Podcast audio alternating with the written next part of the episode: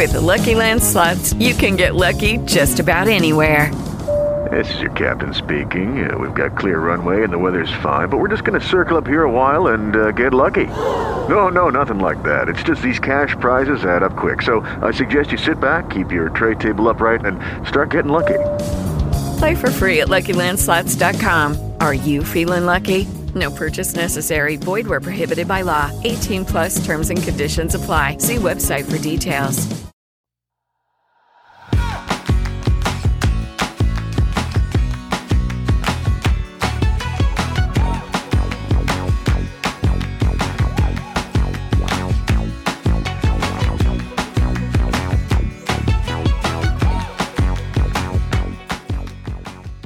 Hola, esto es Plug and Drive, un podcast de Milcar FM, en su capítulo 43 del 17 de noviembre de 2019. Yo soy Paco Culebras y aquí hablaremos sobre vehículos eléctricos de forma sencilla y clara, sobre su uso, funcionamiento, características, posibilidades, ventajas y retos a superar. También tendrás opinión, análisis, noticias, debates y entrevistas para mantenerte informado de todo lo que acontece en el mundo de la movilidad eléctrica y la automoción del futuro.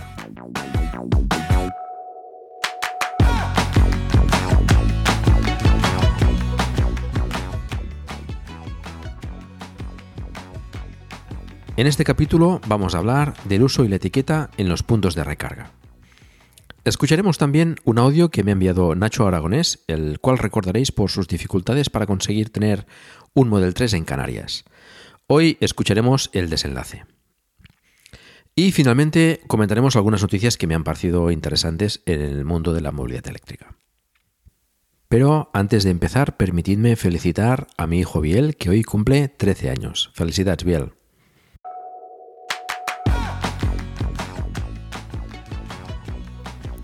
El uso de los puntos de recarga en la vía pública podríamos decir que es relativamente sencillo. Llegar, enchufar y listo, ¿no? Pero conviene tener en cuenta algunos aspectos. Como hemos repetido multitud de veces, lo ideal es cargar en casa, siempre que sea posible. Nuestro garaje debería ser nuestro punto de recarga principal y utilizar los cargadores públicos para viajar o en contadas ocasiones. Para empezar, cargar en casa es más económico por regla general, aunque también es cierto que la carga en la vía pública es gratuita aún en muchos sitios. Pero generalmente es más económico cargar en casa. También es más práctico, ya que cargamos cuando el coche está aparcado y nosotros descansando, con lo que no nos ocupa tiempo en hacerlo. Pero aparte de la necesidad de cargar en la vía pública en viajes, como decía antes, hay situaciones donde también se hace necesario cargar fuera. Cuando no tienes posibilidad de cargar en casa, sea porque no tienes garaje, no puedes instalar el punto de carga o este no funciona, por poner un ejemplo. Hay mucha gente que se apaña perfectamente sin cargar en casa. Y aunque hay más gente de la que podemos pensar que así lo hace y le va bien, son normalmente excepciones. Está claro que quien pueda cargar en casa, lo mejor es no abusar de la carga en la vía pública, más aún si es rápida. Primero porque el abuso de carga rápida ayuda a la degradación de la batería a la larga.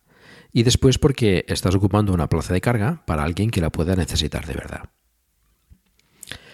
Aunque aquí quisiera aportar un punto de contradicción. Porque por una parte se ocupa una plaza de carga sin necesidad, pero por otra, usando ese punto de recarga, se está dando también visibilidad al vehículo eléctrico. Y también es bueno que la gente vea que se usan, que se vean cargando y todo esto ayuda a su difusión y popularización, sobre todo en zonas con pocos vehículos eléctricos. Podríamos decir que lo mejor es evitar el uso del cargador público, si no lo necesitas, en áreas donde los cargadores se usan con cierta asiduidad. Pero podría ser de alguna manera Mm, beneficioso utilizarlos en áreas donde tengan muy poco uso para popularizar el vehículo eléctrico. Sé que es un poco contradictorio, mm, bueno, bastante contradictorio, pero creo que se entiende lo que quiero decir. Donde no haya muchos vehículos eléctricos y el punto de recarga casi no se use, puede ser bueno utilizar el punto si podemos hacerlo, como decía, para visibilizar la movilidad eléctrica quitar de la mente de la gente eso de que los vehículos eléctricos es solo cosa del futuro. Y la gente se suele acercar a preguntar y podemos aprovechar para hacer un poco de evangelización. Por tanto, dependiendo del punto en cuestión, el caso es encontrar un equilibrio entre un uso y otro, siempre respetando la etiqueta, que explicaremos después, y sobre todo estar al tanto si el punto de recarga lo puede necesitar otra persona. En esta línea me gustaría hacer un paréntesis y comentar una cosa. Siempre que vayamos a algún lugar susceptible de tener un cargador, preguntemos por él. Esto es, por ejemplo, en hoteles, en restaurantes, centros comerciales, supermercados, eh, parkings, eh, sitios así. Si lo tienen, usadlo, porque eso indicará al responsable que la inversión y el hecho de ponerlo merece la pena, porque lo usan los clientes y preguntan por él, y por tanto se mantendrá, incluso se pueden ampliar en el futuro y además muestran a otros posibles clientes las ventajas del vehículo eléctrico. Y si no lo tienen, hace ver también al responsable de la oportunidad que puede suponer para su negocio el tener un punto de recarga porque hay demanda. Y muchas veces basta con un simple enchufe o un conector industrial tipo ZTAC. Si tú que me estás escuchando tienes un local o establecimiento donde es susceptible que un vehículo eléctrico pueda cargar, no dudes en ponerlo. Porque los usuarios de vehículos eléctricos cada vez somos más y priorizamos ir a un lugar con posibilidad de carga a uno que no lo tenga. Y como decía, muchas veces con un simple enchufe, o varios, es suficiente para empezar. Mira, un ejemplo. Recientemente alquilamos una casa un fin de semana con la familia de mi mujer en el delta del Ebro. En la zona no encontré muchos sitios con punto de recarga y la mayoría eran hoteles. Y bueno, nos interesaba estar toda la familia junta en un sitio. Cuando pregunté al propietario por la posibilidad de cargar, me dijo que sin problemas, que podía utilizar un enchufe situado en, una pequeña cochera exterior que tenía la casa. Pero no lo publicitaba en la web donde reservamos la casa, cosa que le recomendé hacer después. Y esto, pues, ayuda a la hora de escoger un sitio donde, donde hospedarse, o donde comer, o donde hacer cualquier actividad que, que, que puedas cargar el coche, pues a priorizarlo a, otros establecimientos que, no lo tengan. Curiosamente, además, este, este señor, además, estaba bastante interesado en los coches eléctricos. Y estuve charlando un buen rato, mm, cuando hicimos el, check-in, digamos, cuando llegamos a la casa, sobre la movilidad eléctrica y, bueno, estaba, estaba bastante interesado y, y, bueno, estoy seguro de que, de que en un futuro tendrá, tendrá coche eléctrico también. Bueno, continuamos. Otro tema que debemos tener en cuenta al usar los puntos de recarga públicos son los cables que necesitas para usarlos. Muchos puntos incorporan ya sus propios cables. Los rápidos, por ejemplo, siempre tienen todos el cable correspondiente. Pero en carga lenta o semirápida, con corriente alterna, nos podemos encontrar con que solo disponga del conector. Y el cable lo tienes que poner tú. En algunos casos puede ser un enchufe, como comentábamos, y necesitarás el cargador propio del coche o uno compatible para poder cargar. Si es un conector industrial, pues necesitarás un adaptador para ese cargador portátil o un wallbox portátil. Y si es un wallbox o un cargador de la vía pública, la mayoría son tipo 2, eh, meneques. Si tu coche tiene conector tipo 1 para cargar en alterna, como por ejemplo los Leaf antiguos, necesitarás un cable de tipo 2 a tipo 1. Por tanto, conviene saber los cables que necesitarás para, realizar la carga y pues llevarlos encima. Quizás no es necesario hacerlo siempre, eh, pero cuando, cuando sales de viaje o prevés que puedes necesitar eh, una posible carga en, en, tu trayecto, pues bueno, conviene, conviene llevarlos encima. Otro tema a tener en cuenta y muy en cuenta es cómo funciona ese punto de recarga, es decir, cómo se activa la carga. En todos los puntos te encontrarás instrucciones de cómo funciona, o deberías encontrártelos. En ocasiones no es necesario ningún tipo de accesorio adicional, es enchufar y listo. Pero en otros puedes necesitar una, una app, una tarjeta o llavero RFID o la activación a través de alguna web con algún código QR o similar. Esto ya lo hemos comentado en otras ocasiones. Es un poco lamentable que haya tanta diversidad de métodos, pero es lo que hay. Y debes tenerlo en cuenta a la hora de cargar. Si usas puntos de recarga públicos a menudo, probablemente necesites unas cuantas tarjetas y apps para usarlas. Es un poco triste, pero es así. Al menos por el momento. Para conocer cómo se activa de antemano, puedes usar la app Electromaps, que te dará información sobre ello. Y tienes también su llavero que funciona en muchos puntos para activar la carga. Pero bueno, no deja de ser un método más, aunque, bueno, por suerte es, es funcional en, en muchos puntos de recarga.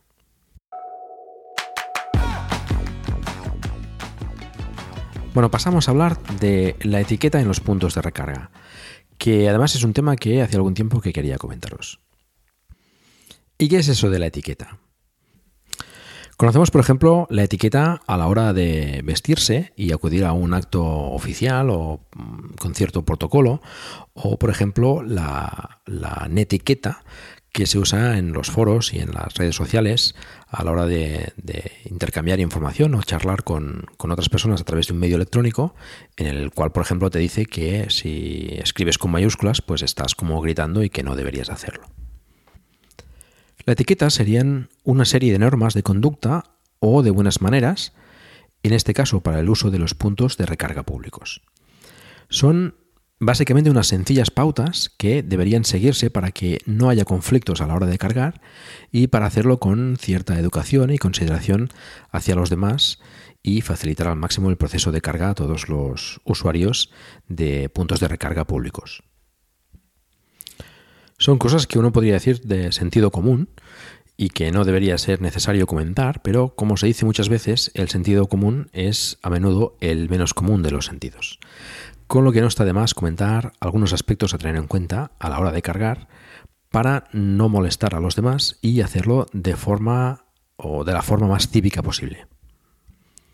Como tantas otras cosas en la vida, lo primero que hay que tener en cuenta es que personalmente a nosotros no nos gustaría encontrarnos con situaciones en las que no podemos cargar o hacerlo con dificultades, por lo que no deberíamos propiciar esas situaciones para el resto de usuarios.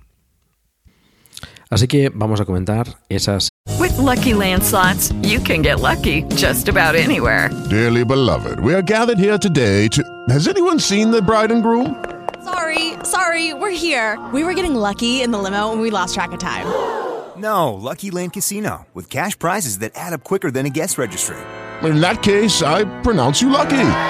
Play for free at LuckyLandSlots.com. Daily bonuses are waiting. No purchase necessary. Void were prohibited by law. 18 plus. Terms and conditions apply. See website for details.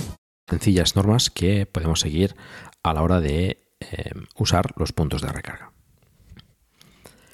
La primera y la más obvia, aunque parece que no para todo el mundo, es que no debemos ocupar una plaza de carga si no vamos a cargar. Esto, que como decía parece absolutamente obvio y de sentido común, se da lamentablemente muchas veces. Se da por vehículos térmicos, que como todos sabemos no tienen posibilidad de cargar, pero lamentablemente también se da por vehículos eléctricos o enchufables. Y esto me parece casi peor, porque los usuarios de vehículos eléctricos sabemos perfectamente las dificultades que acarrea el no poder cargar en un punto, pues significa que quizá no puedas llegar a casa. Ya es lamentable que habiendo pocos puntos de recarga, los que hay estén ocupados por vehículos que no están cargando. Incluso se han llegado a ver en las redes sociales fotos de puntos ocupados por vehículos de la misma policía. O ocupados por híbridos que sus dueños piensan que son vehículos eléctricos. Y no, un híbrido no es un vehículo eléctrico. Utiliza la hibridación para un menor consumo, pero no puede cargarse en un punto de recarga. Si no es enchufable, y está enchufado cargando la batería, no puede ocupar una plaza de vehículo eléctrico. Porque un punto de recarga para vehículos eléctricos no es una plaza de parking. Repito, no es una plaza de parking. Supongo que muchas veces se piensa que eso de los puntos de recarga es solo para cuatro ricos privilegiados, como he oído alguna vez algún cuñado, y que suelen estar vacíos y nunca hay nadie. Por tanto, si aparco ahí, pues no pasa nada. Esa excusa no me vale. Ese punto puede necesitarlo alguien de paso. En todo caso, están para poder cargar y ocuparlo sin cargar es una falta de respeto importante. Para evitar estas situaciones, lo ideal es que los puntos dispongan de una señal de prohibido aparcar, excepto para vehículos eléctricos en proceso de carga. Y este en proceso de carga es la parte clave y absolutamente imprescindible. Porque claro, un vehículo eléctrico que haya estado cargando y haya acabado la carga tampoco debería ocupar la plaza. Y esto nos lleva al siguiente punto. Un vehículo eléctrico que esté cargando debería hacerlo el tiempo justo y necesario para poder continuar el camino. Si has terminado de cargar, lo suyo es que quites el vehículo para que puedan utilizar la plaza otros usuarios en un plazo razonable. Como decía antes, un punto de recarga no es una plaza de parking y hay usuarios que abusan de este tema. La mayoría de puntos de recarga establecen un tiempo máximo de carga. Este normalmente es bien visible, aunque de nuevo hay gente que no los ve o no presta la suficiente atención. Hay que decir que no en todos los puntos existe límite, pero suele ser así. En los puntos de recarga rápidos suele ser 30 minutos.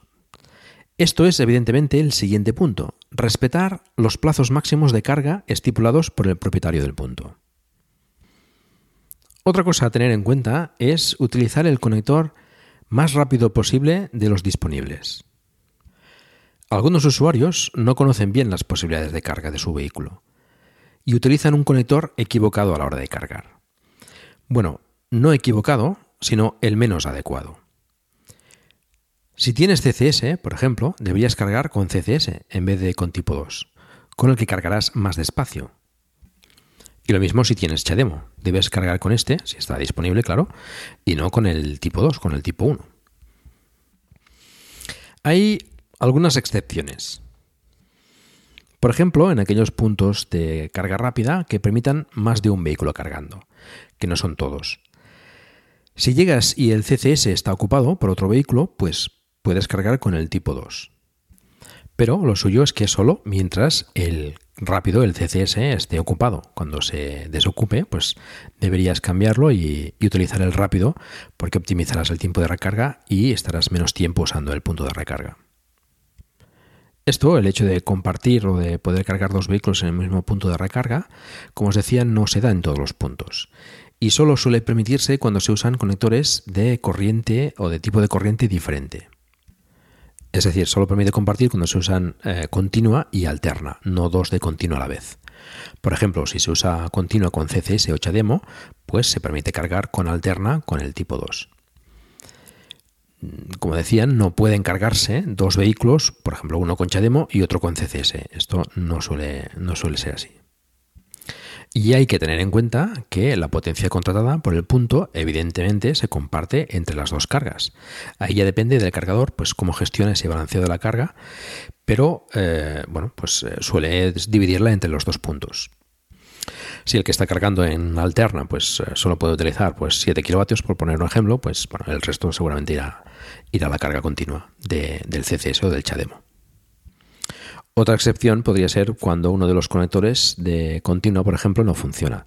Si el CCS o el CHAdeMO pues, está estropeado o tiene el conector roto, pues evidentemente solo te queda usar el, el tipo 2. Aprovecho para comentar, no sé por qué pasa, pero en algunos modelos de cargador, el cargador rápido, el Model 3, por ejemplo, no carga bien con el CCS. Hay algún tipo de incompatibilidad que no tengo claro si es culpa de Tesla, del cargador o de ambos. En todo caso, si veis un Model 3 cargando en tipo 2, pues puede ser que sea por esta circunstancia. Otra norma que formaría parte de la etiqueta es que si has superado el tiempo de carga establecido y todavía no has cargado lo que necesitas, si hay gente esperando, debes ceder el puesto de carga. Pero si no hay gente esperando, tampoco veo del todo mal que continúes cargando, aún superando el tiempo. Pero siempre, y aquí podríamos considerarlo también otra norma de la etiqueta, permanece siempre al lado del vehículo, por si viene alguien que lo necesite. Esto es importante. Si excedes el tiempo de carga y todavía estás ocupando la plaza cargando, está siempre presente para retirar el vehículo si otro lo necesita. Además es interesante, y también lo considero una cortesía y parte de la etiqueta, utilizar la característica de la aplicación Electromaps en el que puedes hacer check-in del punto de recarga. Esto es indicar que el punto está ocupado por ti y cargando. Es muy fácil, simplemente tienes que identificar el punto en la app, con el GPS mm, estando allí es bastante rápido, y al lado de cada opción de carga, es decir, los conectores que haya, te aparece el botón Check-in. Una vez pulsado, también te preguntará cuánto tiempo tienes previsto cargar. Esto, si lo usamos todos, ayuda a que otros usuarios que quieren utilizar el punto de recarga sepan que está ocupado y durante cuánto tiempo. Hace pocos días, además, Electromaps ha introducido una nueva característica y es que eh, permite, con una campanilla en este mismo, eh, cada conector de cada, de cada punto, permite eh, que activar que te notifique cuando el punto de carga esté de nuevo disponible, si está ocupado. Además, a través de la propia app podrás iniciar un chat con quien haya hecho check-in o haya ocupado el punto para preguntarle, por ejemplo, si le queda mucho y poder cargar tú o reclamarle si ha excedido el tiempo de recarga. Si esta característica no estuviese disponible en el punto de recarga que estás usando mm, o no la quieres utilizar, o, o, siempre que dejes el vehículo cargando mientras vas a hacer otras cosas, es muy interesante dejar algún medio de contacto contigo para que alguien que necesite usar el punto de recarga con urgencia y, tú lo estás ocupando, pues sin necesidad pueda contactar contigo. Hay quien pone su teléfono en una tarjeta en un lugar visible dentro del vehículo o quien utiliza métodos más sofisticados para no dejarlo tan accesible como un código QR donde está tu teléfono, tu correo electrónico o, contacto en Telegram. El caso es poder contactar contigo de alguna manera. Bueno, os voy a resumir estas normas de conducta o etiqueta para el uso de los puntos de recarga. No ocupar nunca el punto de recarga si no se está cargando. Cuando se carga, hacerlo el tiempo justo y necesario para continuar camino. Respetar los límites de tiempo máximo establecidos para cargar. Utilizar el conector más rápido disponible para la carga de tu vehículo. En caso de exceder el tiempo, si no hay nadie esperando, permanecer siempre en el vehículo por si alguien lo necesita. Cuando se use un punto de recarga, hacer check-in en Electromaps. Y si se abandona el vehículo durante el proceso de carga, dejar algún tipo de medio de contacto visible. Bueno, estas serían las normas de, la etiqueta, que sería bueno pues que todos utilizásemos a la hora de usar los puntos de recarga.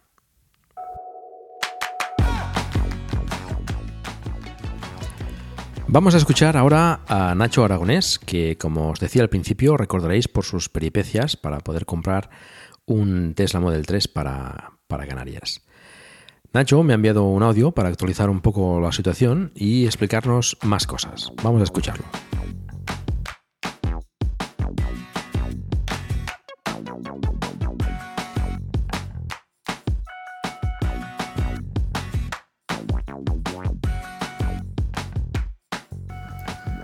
Hola Paco, muchas gracias por traerme de nuevo a tu podcast, a Plug and Drive. Es un placer volver. Me alegra también volver con mejores noticias, pues aunque es verdad que Tesla sigue sin vender coches a Canarias, como te conté la última vez, y seguimos con la promesa de que ya llegarán, sí que es cierto que el que la sigue la consigue, y yo ya tengo mi Model 3 y lo tengo en Canarias.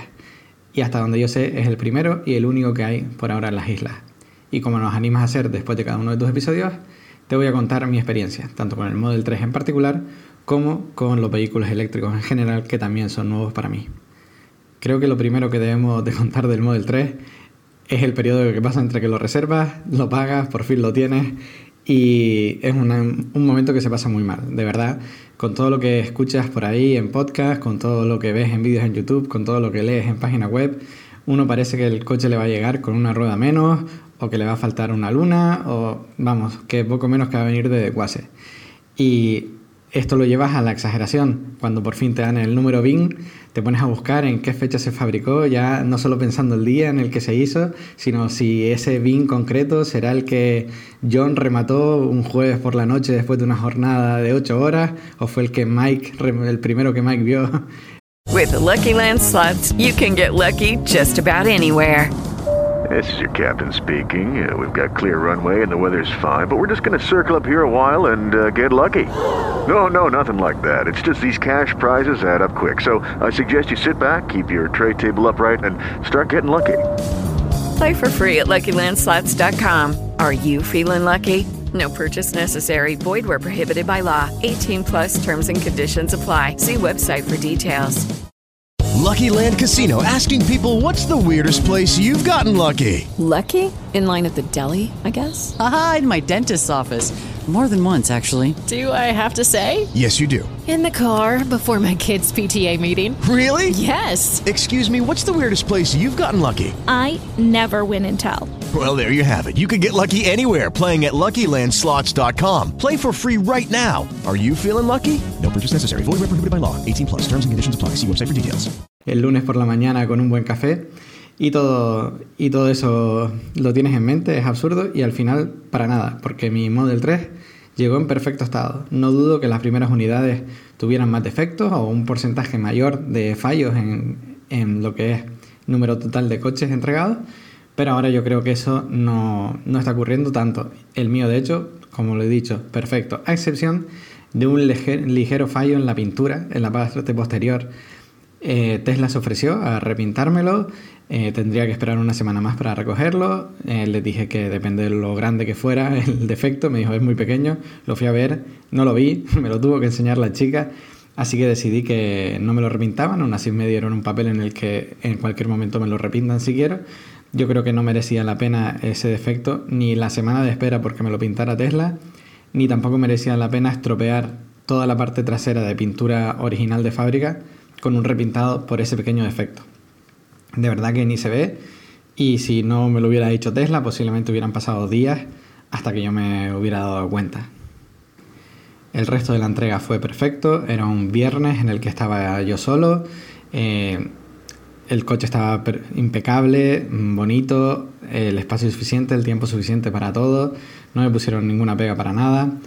Sí que es cierto que estaba lloviendo y tardé mucho en poder ver mi coche en todo su esplendor en la calle, pero bueno, cosas que ajenas a, todo esto, pero que empapan, nunca mejor dicho, un poco la experiencia. De resto, desde que lo tengo, el coche me ha ido alucinando cada día más. La conducción, la experiencia y el uso es increíble. Creo que, creo que cada día descubres algo nuevo y además ya he recibido una actualización de las grandes, la versión 10, por lo que ya puedo decir eso de mi coche hoy ahora es mejor que cuando lo compré y creo que cambia radicalmente todo lo que tenías preconcebido de un coche. Y, y, tanto es así que tras unos días conduciendo solo mi coche, al coger un día el Lexus de mis padres, te sientes un inútil, como si no supieras conducir, como si fuera la primera vez que, que coges un coche automático, que simplemente por haberte acostumbrado a lo cómodo del Tesla, luego pierdes todo el sentido. Para poner la marcha atrás eh, ponía los, los limpiaparabrisas, y cosas absurdas como también al soltar el, el acelerador te has acostumbrado a ese freno regenerativo y te sorprendes de repente con que el coche siga yendo. Que no son cosas malas de los de combustión, pero son cosas a las que en el Tesla me he acostumbrado enseguida. Es un poco, y creo que esto a, Emilcar le va a gustar, es un poco cuando me pasé de Windows a Mac, porque llegabas al Mac con la intención de voy a hacer lo que hacía en Windows, pero en el Mac. Y no es así, hay que cambiar completamente el chip. Tienes que pensar cómo te gustaría hacerlo, no pienses en cómo lo hacías, piensa en cómo te gustaría hacerlo y posiblemente es así como se hace en el Tesla. Y esto se lo, mi padre lo ha cogido un par de veces y todo se lo he reducido a tú ante la duda ve a la pantalla. En la pantalla va a estar la opción para lo que estás buscando. Básicamente, a excepción de la ventana y los asientos eléctricos, todo lo vas a encontrar en la pantalla y así es todo eh, sigue sorprendiéndome día a día y si tenemos que hablar de algo en especial es el autopilot o la capacidad autónoma total. Eh, yo lo compré con esta capacidad autónoma total de conducción, pero sí que es cierto que de momento son más promesas que realidades. Sí que es verdad que aparca solo si has comprado esta opción, pero el autopilot que dan hoy por defecto en los Tesla que se compran es bastante competente y es lo que yo más disfruto en el día a día, que es el poder ir por la autopista. Yo en el día a día hago muchos kilómetros de autopista y la mayoría los estoy haciendo con el autopilot, la gran mayoría. Y la verdad es que es una experiencia completamente diferente. Los primeros días estás un poco más preocupado, pero enseguida le coges confianza y no solo confianza, sabes cómo eh, entras en sintonía con el autopilot, sabes en qué curva te la va a jugar, entonces disminuyes la velocidad máxima, sabes en qué momento podría fallar y entonces o en qué lugar podría fallar y no vas por ahí, o según qué zonas te pones en el carril central para que el coche vaya más tranquilo. Y al final, una vez lo conoces, eh, es una conducción muy cómoda. Por supuesto, los atascos ya no suponen para mí ningún problema. Es comodidad absoluta. Así que es verdad que no es como ahorrártelo, pero eh, no estás pendiente al atasco, que es algo muy cansino el acelerar, frenar y que esto el coche lo haga por ti. Sé que el Tesla no es lo, el único que lo hace, pero el Tesla lo hace muy bien. Y estos kilómetros en autopista con el autopilot me llevan a una de las pocas críticas que tengo y es sobre el coche eléctrico en general.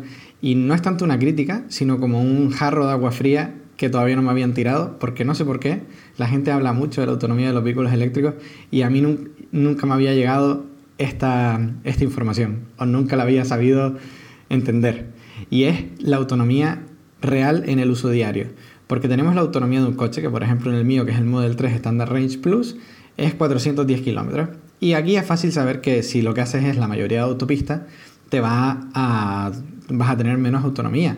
De hecho, yo he calculado, y estoy siendo muy generoso, que se me queda entre unos 360, 380 el 100% de autonomía si solo fuera por autopista o cuando voy mucho por autopista. Y estoy siendo generoso.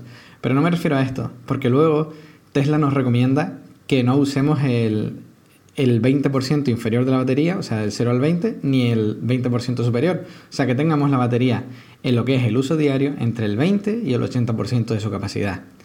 Vale, sí que es cierto que nosotros ante un viaje largo tenemos ese extra de autonomía, pero el día a día es lo más importante y me estás quitando de golpe simplemente por tener la batería entre el 20 y el 80%, me estás quitando de golpe un 40% de autonomía.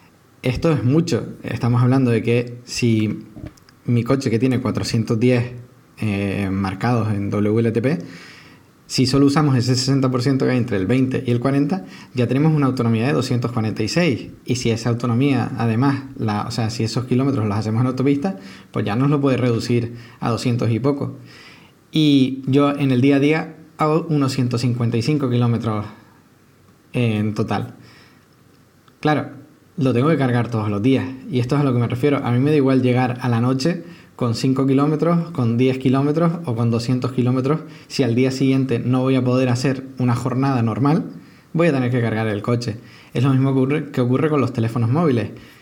Eh, cuando nos vamos de viaje o cuando es un día extraordinario, nos viene bien que la batería sea mayor, pero en el día a día te da igual que la batería la pongas a cargar por la noche con el 10%, con el 30%, que con el 40%.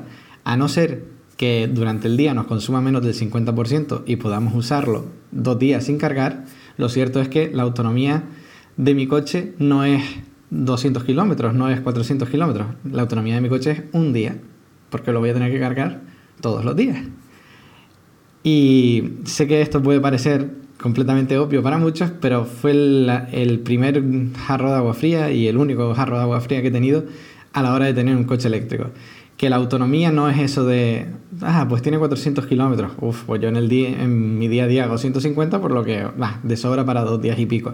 No, porque en el día a día se supone que no podemos cargarlo de 0 a 100, eh, o mejor dicho, que no podemos consumir de 100 a 0. Y además, si es por autopista es menos y todo eso. Así que animo a la gente a que haga bien sus cálculos y sepa cuánta va a ser su autonomía real. Si va a ser de un día, si va a ser de dos días, si va a ser de tres días. Y dicho esto, muchos se estarán preguntando, ¿y por qué no lo cargas en casa? Vale, es una pregunta completamente razonable.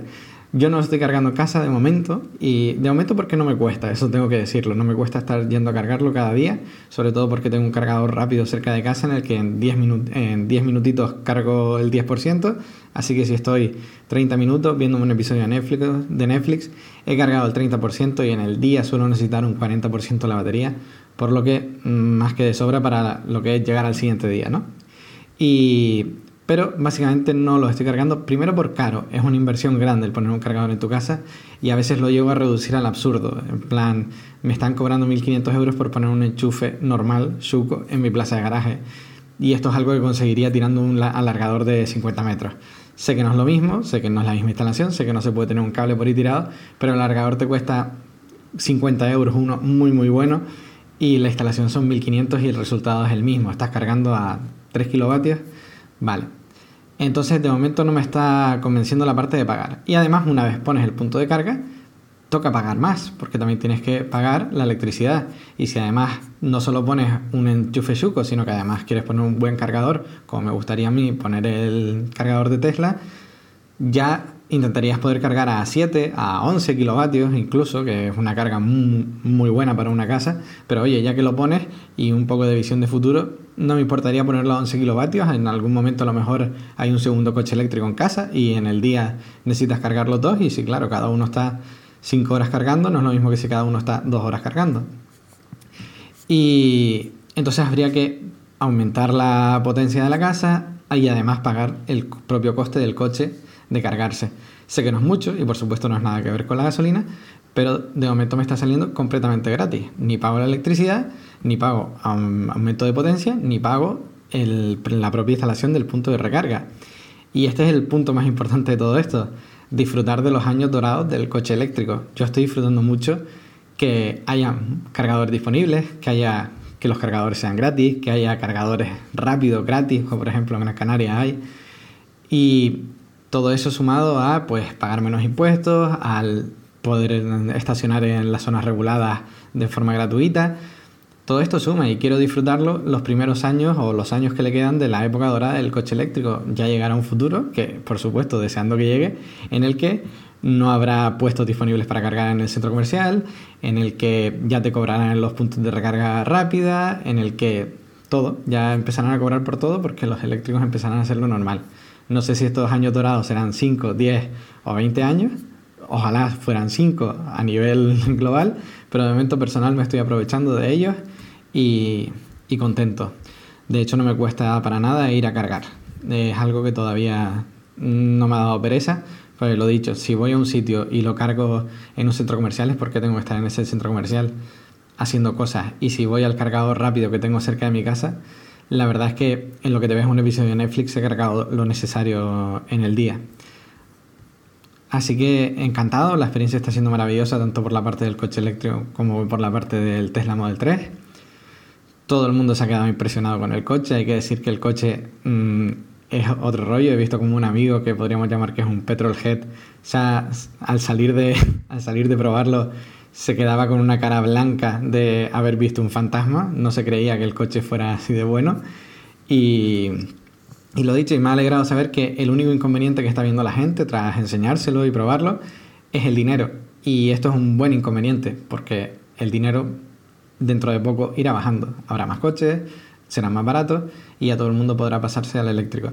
Otra cosa es que se lo plantearan, que el inconveniente fuera otro y que se lo plantearan no comprar por otros motivos. Pero si es el dinero, pues todo llegará y habrá coches más baratos y más asequibles y mucha más variedad. Muchísimas gracias de nuevo, Paco, por traerme. Eh, gracias por tu podcast y a cualquiera de tus oyentes que me quiera contactar, estoy en Twitter como arroba Nacho Aragonés y pues, también estoy en tu grupo de, de Telegram de Plug and Drive. Muchas gracias a ti, Nacho, por este audio y explicarnos el desenlace, feliz desenlace de tu odisea con la, con la compra del Model 3 y de tu experiencia con el coche. Bueno, vemos aquí como Nacho, por ejemplo, pues puede apañarse perfectamente sin tener punto de recarga en casa y cargando fuera. Pero Nacho, no subestimes la comodidad y tranquilidad que te da tener el punto de recarga en casa. Llegas, lo pones a cargar y al día siguiente lo tienes a punto. Realmente es de lo más satisfactorio en la experiencia con un vehículo eléctrico. Además te ayudaría a usar la batería de tu Model 3 dentro de esos márgenes que comentas de forma más cómoda y práctica. O incluso a usar más batería de ese 60% que comentabas. Y me explico. No es que no deba utilizarse el 20% de la batería en su parte inferior o superior, sino más bien que no conviene dejar el vehículo sin usar fuera de esos márgenes. Es decir, por debajo del 20% y por encima del 80%. Y durante mucho tiempo. O sea que si llegas a casa, por ejemplo, con la batería por debajo del 20%, es mejor poner a cargar para que se pueda superar ese margen. Y que cuando cargues el vehículo por encima del 80%, lo mejor es que se use cuanto antes para que, digamos, los electrones circulen. Esto son recomendaciones para prolongar la vida de la batería y minimizar la degradación. Pero tampoco lo cogería como una regla para seguir a rajatabla. La batería está para usarse y simplemente debemos evitar esas circunstancias siempre que sea posible. Pero no agobiarnos si nos pasa de vez en cuando. En tu caso, Nacho, si cargases en casa, y más con la última actualización que hemos recibido los usuarios de, Tesla, puedes programar el coche para que se cargue incluso por encima de ese 80%, sin necesidad de llegar al 100%, por ejemplo al 90%, a la hora que vayas a usar el coche para ir a trabajar. Y en cuanto circules con él, pues no tardará en bajar por debajo de ese 80% y los, digamos que, la batería se está usando y no, no acusaría ese, ese problema de una posible degradación por, por usar ese, ese eh, a partir del 80%. A ver, es bueno cuidar la batería, pero tampoco os agobiáis en exceso por ese tema, sobre todo si eso os impide disfrutar del coche. Lo dicho, lo recomendable es que la batería no permanezca por debajo del 20% o por encima del 80% con el vehículo parado durante demasiado tiempo. Si llegáis por debajo del 20%, poned a cargar el coche y ya está, aunque sea a baja potencia. Cuando carguéis por encima del 80%, pues que sea para usar el coche lo antes posible, sin necesidad tampoco de que sea inmediatamente. Bueno, pues que sea eso, lo antes posible.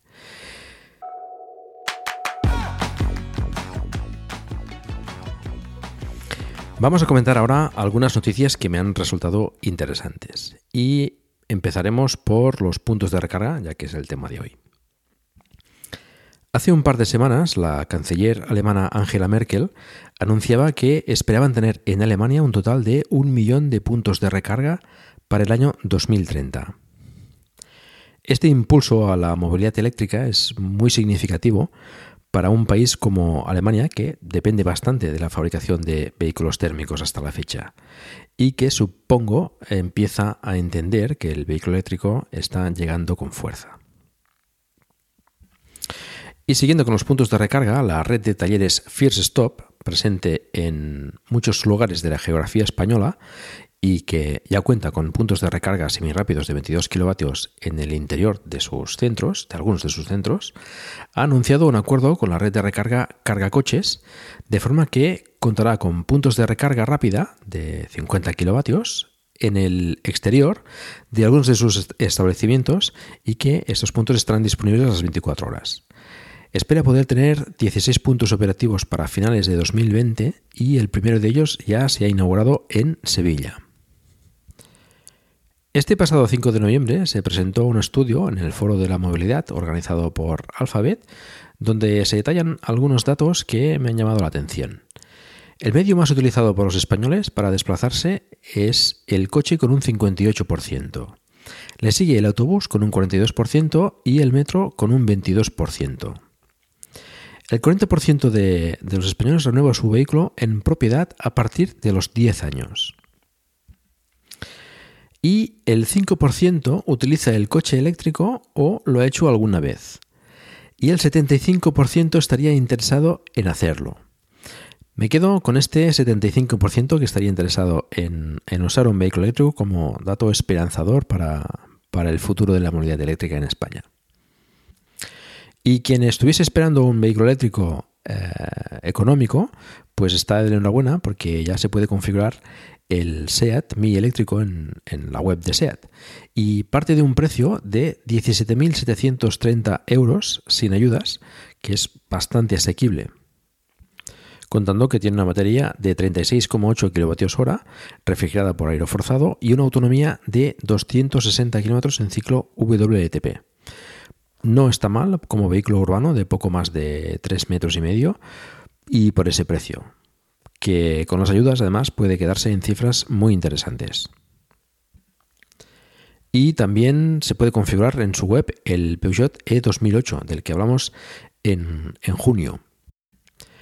Este sub de 4,15 metros contará pues con una batería de 50 kWh y una autonomía de 310 km en ciclo WLTP. El precio a partir de los 32.550 euros antes de ayudas.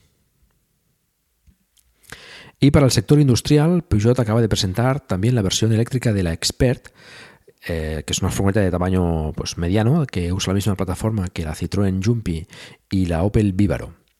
Llegará al mercado pasado el verano de 2020 y contará con dos packs de batería de 50 y de 75 kWh, con unas autonomías que se esperan entre los 200 y los 300 km en ciclo WLTP. y próximamente hay presentaciones de nuevos productos, como el Ford Mustang Match E este mismo 17 de noviembre, aunque se ya se ha filtrado por error bastante información. Es un sub de tamaño mediano, contará con una autonomía de 483 km en ciclo EPA, carga en continua a 150 kW, partirá de un precio de 43.895 dólares en su variante más básica y tendrá opción a tracción trasera y a total. Promete ser un duro competidor para el Tesla Model Y. El 21 de noviembre se presentará la nueva pickup de Tesla y el 22 de noviembre el primer eléctrico de Lexus. Estaremos atentos a estos lanzamientos para explicarlos aquí en el próximo capítulo de Plug and Drive. Y hablando de Tesla, para terminar esta sección de noticias, ha anunciado que la próxima gigafactoría de la marca, la número 4, estará en suelo europeo. Se empezará a construir en 2020 cerca de Berlín, con el objetivo de estar operativa a finales de 2021. Habiendo hecho esto en Shanghái recientemente en tan solo 8 meses, pues bueno, parece un tiempo razonable, pero la construcción en Europa no es lo mismo que en Shanghái y veremos si estará realmente operativa para finales de 2021 como esperan. Está previsto que inicie su funcionamiento con la construcción del Tesla Model Y, del que se prevé una fuerte demanda, en, tanto en Europa como en el resto del mundo.